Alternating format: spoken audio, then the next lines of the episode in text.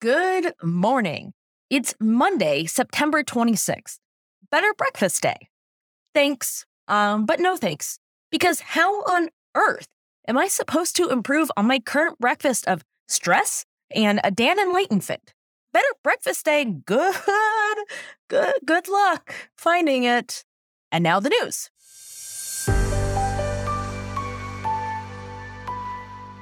Okay, listen, I know I said I was going to get better about being more regular with the news, and I am, but I had technical difficulties on Thursday ahead of Friday's news. So sorry. But hey, we're back and let's do this. Let's start with this segment that is fun because I sometimes get to do voices, not in this one, but in other ones, uh, but also a significant bummer when we remember how often there are new things to talk about. That's right, it's Trump crime update time. But today we'll call it Trump crime significant update time. Last Wednesday, while I was on my stupid flight and couldn't record the news, New York Attorney General Tish James announced that she was changing the game. I'm just kidding, it's not a game, it's our country, and this is serious. And honestly, for history of poli sci nerds, it's fascinating, but still a bummer. Sorry, got distracted. On Wednesday, Tish James announced a lawsuit accusing Donald Trump, as well as Junior, Ivanka, and Eric, of quote, astounding real estate and financial fraud. This civil suit would bar Trump from buying commercial real estate or applying for loans in New York for five years. It would also ban Trump and his three kids from being in the leadership of any New York business for the rest of their lives. Rest of their lives. Any New York business. It would also force them to give up the $250 million, which James says was obtained through their lies over the past decade. As a reminder, he's in money crimes trouble because he claimed his triplex unit in Trump Tower was over 30,000 square feet and worth over $327 million. In fact, it's only 11,000 square feet, and no apartment in New York has ever sold for as much as he valued his place at.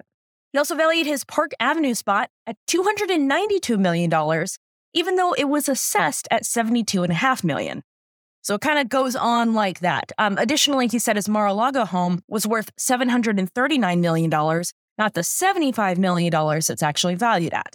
Turns out, um, you're not allowed to do that. It's like super illegal. So now that we've got this lawsuit, what's next in this totally unprecedented case of money crimes against an ex president? First of all, as we've already seen, expect a lot of, I don't know, like everyone does it, defenses coming from people who, for reasons totally unknowable, either want him to remain in power or are too afraid of him but don't understand that if they all banded together and promised to ignore him, they could totally box him out and never need to talk about him again. Also, expect the banks that said, Yeah, man, big building. Here's a stamp of approval, worth lots of money, enjoy, to be in big trouble, mister, or at least getting a closer look at how they decide what buildings are worth what. Also, in this spin off of Trump Crime Update Time, know that you'll be hearing about other characters from other One Chicago, I mean, Trump crime shows. For example, the Mar a Lago search, where James's suit noted that some of the documents taken may include tax related records that were withheld from her investigation. And finally, expect that we're going to be doing a lot of Trump crime significant update time pretty often because this is a totally unprecedented case and it is going to continue to make news. Bummer, am I right? Maybe we shouldn't have elected him. We definitely shouldn't do it again. Women in Iran are protesting after a woman was killed earlier this month in police custody. She was being detained for a violation of the country's strict religious dress code by wearing her hijab too loosely. Since her death, at least 11 people have been killed, though state media says that number could be as high as 35. Now, you may have seen things about this on social media, but keep this in mind as we start this week. In Iran, women are protesting and being killed for what we're talking a whole lot about over here the right to have control over our own lives and bodies. So, today, and for the rest of the week, and also forever, I'm asking you to continue to please pay attention to what's happening in Iran to these women. And over in Russia, with Putin's announcement that he wants to force Russian civilians into joining the war against Ukraine, some civilians are fleeing the country to avoid serving in the invasion. Currently, per Putin, only reservists will be called up. However, as we all know, Putin sucks. He's also a liar. So many Russian men are now worried that the order will expand, and additionally, that he will impose travel restrictions on men who could serve but are not currently enrolled. The announcement of troop increases came last Wednesday, with many men leaving right away.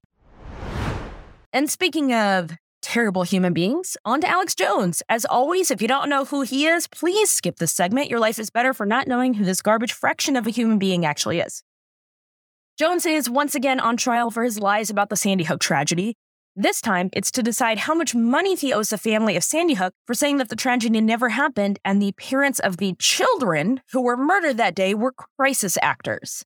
Garbage human being. Fraction. Garbage fraction of a human being. So far, he has called the judge in this case a tyrant and the proceedings a travesty of justice, which I guess in some cases he is right because if there were any justice in this world, his voice box would just fall on the ground and get some dirt, and then we'd never have to hear his stupid voice again. And in this is a real story, bummer um, for humanity. Uh, NyQuil cold medicine would like it if you could please not boil your chicken in their cough medicine, if you don't mind. With the FDA adding, yeah, dude, um, this is super embarrassing. Don't do that. Do I need to go into detail about this? The link is in show notes. Just Feels obvious, but apparently needs to be said. Don't boil your chicken in NyQuil. We live in the dumbest timeline. That's it. That's the news. Because honestly, how am I supposed to read a story about people boiling their chicken in NyQuil and be like, in the next story, my God, I'm proud of women. That's right. Just proud of women. And because of that, and also because I know you'd never boil your chicken in NyQuil, and if you did, you certainly would be smart enough not to tell me. I'm proud of you.